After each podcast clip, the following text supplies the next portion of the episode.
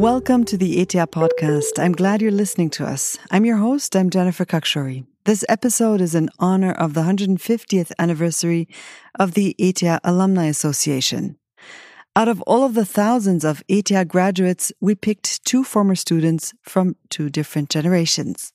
Yeah, I'm Richard Ernst and I'm 85 years old and I'm waiting for, for the end, which isn't too far anymore away from me. But your eyes look very young and happy while you say that. Thank you. I visited Richard Ernst in Winterthur and he had a boyish smirk on his face when he said it. I think he wanted to see how I react.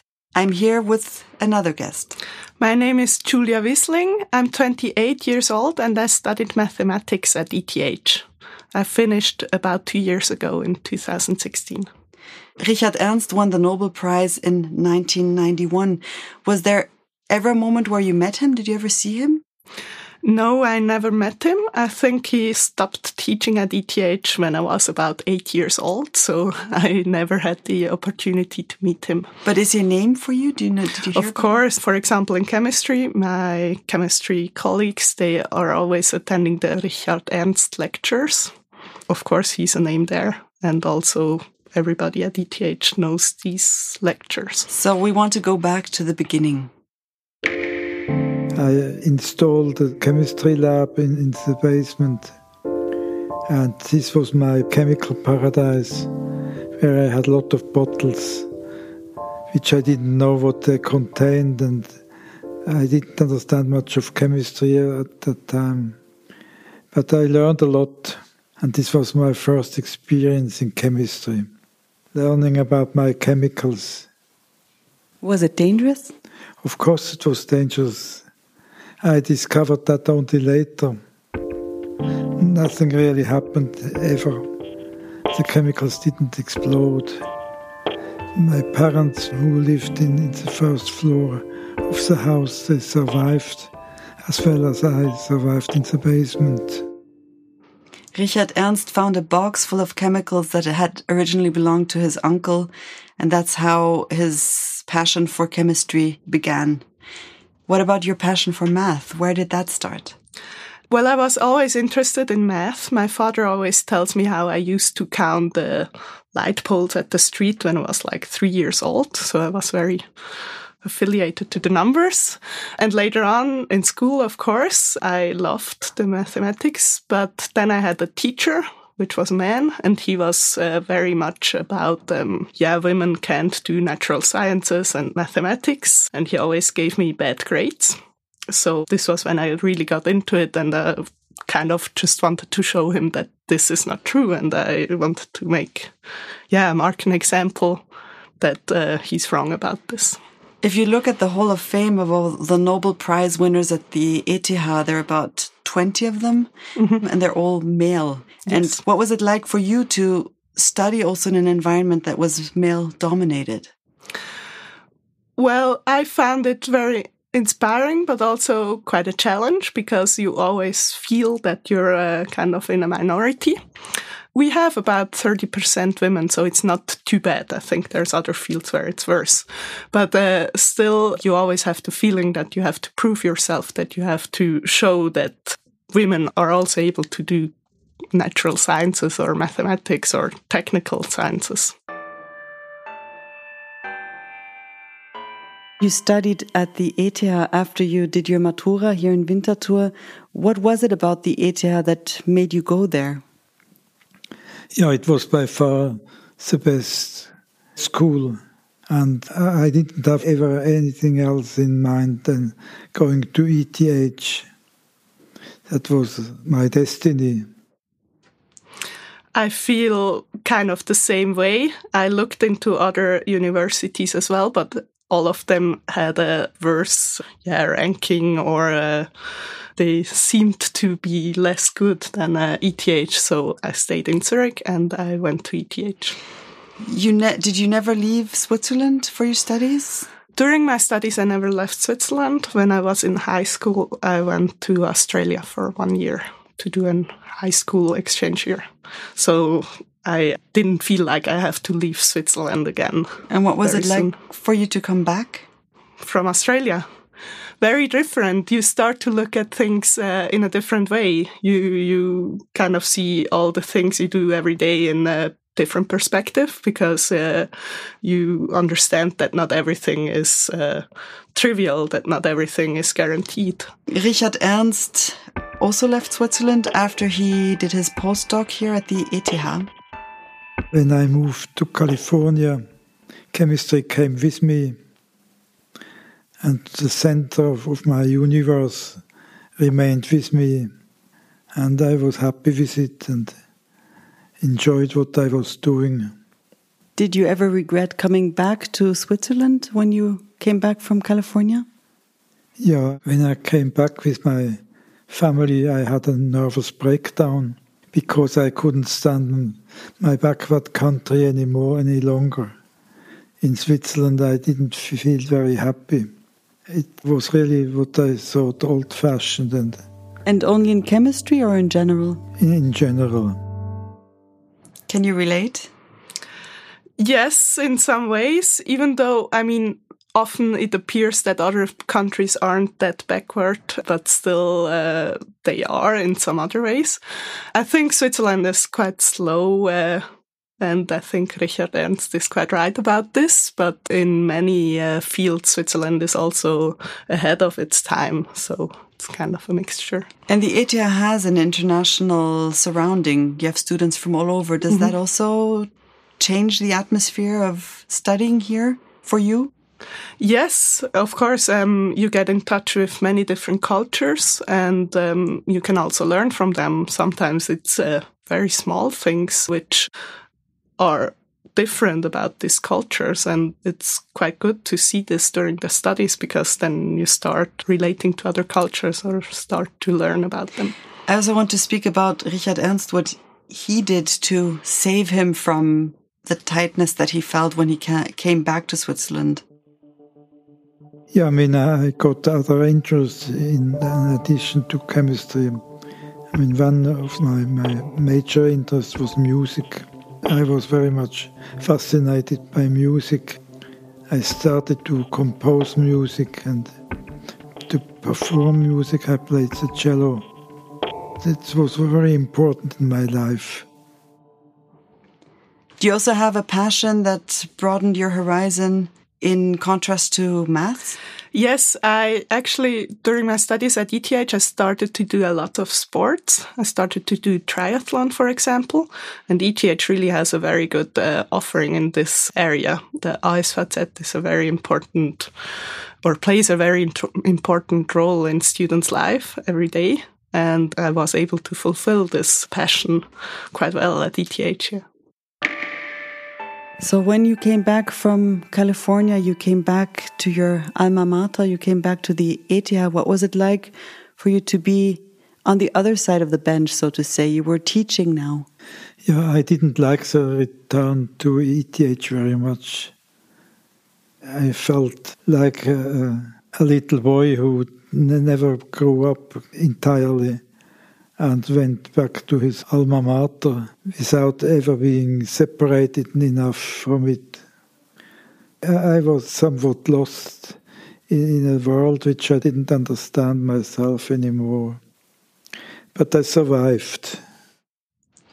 What about you? When you think of your alma mater, how do you feel about it? I feel very good about it. I uh, had some great times here. In the end, I felt similar to Richard Ernst. I wanted to get out. I uh, wanted to see different things, but I always like to come back and to see how it developed or how it didn't develop in some areas and to think back to the times I spent here. And could you imagine teaching here? No, I couldn't, but this is not because I wouldn't like to go back to ETH, but because I'm a very bad teacher, in my own opinion. Would you study there again or would you choose music instead? No, I certainly would study again at that place. And I would like to try to repeat my life in, in the same way as I experienced it myself. It couldn't have happened better than it did. Yes, I would answer exactly the same. I would do everything in the same way. Of course, sometimes you make decisions which you think uh, you could have done better, but I was very happy at ETH. I'm very happy now, so uh, I can't complain. I would do everything the same way again.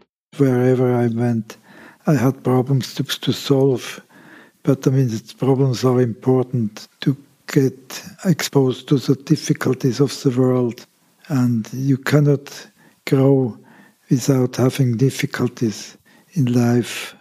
And I have had plenty of them related to my work and to, to my existence and my living and my, my body. Problems always lead to something better if you look at them from the proper side. Julia Wiesling, do you also see problems as something to grow? Of course, uh, I always think that it's better if you have problems which you can overcome than if you just have a boring life without any challenges. Isn't that what you did as a mathematician or what you do as a mathematician to solve problems? Exactly. And I think studying mathematics is a very good thing in this context because uh, you start also in your everyday life to look at things differently, to look at the problems differently, and to solve them in a very structured and the logical way. If you look back at your years at ETH, what are your most fond memories? I mean, I had the, the freedom to do what I want, and I could implement my own dreams at ETH this is uh, very true. You have a big freedom at ETH, and this is also one of the hardest things because if you have the freedom, you also have to have a way to structure this freedom and to use this freedom. So, uh, what you really learn at ETH is to think about what you want to do and to then do this in a very efficient way because otherwise you get stuck. The ETH is very famous worldwide, has top rankings, has great scientists, and you can also see by the awards that are won here at ETH, the Nobel Prizes and other grants and awards. Is it something that attracts students as well to want to win awards? Because as a student, you're also able to win awards for exceptional exams and for exceptional research. I think this is especially the case in the beginning. When you come to ETH as a young student, you think you're the best in your field, of course, because you were the best of your class usually. And that at uh, some point during the first year, this kind of becomes relative because everybody else is also very exceptional and very good at what they do. So in this time, uh, students start to decide whether they really want to go into winning the prizes, going into research and to do exceptional work in this field, or whether they want to focus on uh, something else which has the same um, prestige but is uh, maybe just in the industry and not in research. What impact did your discoveries have for the ETH? Uh, in, initially, very little. And ETH also had to become to train, so to say, on, on this exploration and on the meaning of this prize. I mean, they have they were growing with me together and looking at my invention, which I really can say it's my invention, as I, nobody else was really connected to it at the beginning and I shared it with ETH. And finally, I mean, you, you get a gold medal for the Nobel Prize. I have given that gold medal generously to ETH, and it's now deposited at ETH, and I'm the donator. But the gold medal belongs now to ETH. What's it like for you when you pass gold medals and the cups that you can see here in certain vitrines? It's very impressive, of course. I think it's also very impressive that there's uh, professors here which maybe not have a gold medal yet, but which are really exceptional in their fields, and that you, as a young student, just like that, have the opportunity to talk to them or to visit a lecture of them when I spoke to Richard Ernst, I also spoke to him about laying the foundations for a device that has become indispensable to modern medicine. He laid the foundations of what we know as the MRI, the magnetic resonance tomograph, where we can see many things in a human's body, especially in the head and in the brain. Magnetic resonance today is probably one of the most important tools of, of medical science. Did you ever look at your brain via this method? Of course. I have it downstairs in my study room. At the, door hangs my inside of my head, and I have to look at it every day. And what do you see there? I mean, on the first side, it, my head looks similar as everybody else's head. It's nothing special about it, but I mean, the details are what matters. If you look back now at the ETH, now you're not at the ETH for several years, for 20 years. What does the ETH mean to you in retrospect? Yeah, ETH performed quite well during these past 60 or 70 years. And I still feel it's a great school and it's probably the best school which I could have selected at that time. I couldn't expect more from life than what I got at ETH. Uh, Julia Wiesling, in retrospect, if you look at your alma mater now, what are your thoughts? I think it was a good choice to study at ETH. I would do the same again. I had so great experiences there, and I would recommend it to everybody who thinks about studying that they go and study at ETH. You spoke about all the good things, but are there things you would wish that they would be differently now? I think ETH has uh, many challenges right now. One reads a lot in the newspaper about mobbing scandals and so on. I, I would wish that ETH takes those challenges not as a negative thing, but as a, an opportunity to grow and to make things better for the future. Because if uh, ETH is able to do that, I think it can be even greater and it can be an even better place to study and to work. This episode of the ETH podcast was on the occasion of the 150th birthday of the ETH Alumni Association. I met with two ETH graduates, Richard Ernst and Julia Wiesling. Richard Ernst is 85 years old. He's a graduate and a former professor of the ETH, and he won the Nobel Prize for Chemistry in 1991. Julia Wiesling is 28 years old, studied math, and finished her studies at ETH two years ago. By the way, you can listen to earlier episodes that we produced for the ETH podcast. You can also subscribe to us, and then you won't miss our next episode. Check out your Globe magazine. There you can find a little Hall of Fame with other former ETH students and also an interview with the ETH rector Sarah Springman. Thank you for listening. I produced this podcast together with Tis Audio Story Lab. My name is Jennifer Khakshouri. Music, mastering, and sound design by Luki Fritz.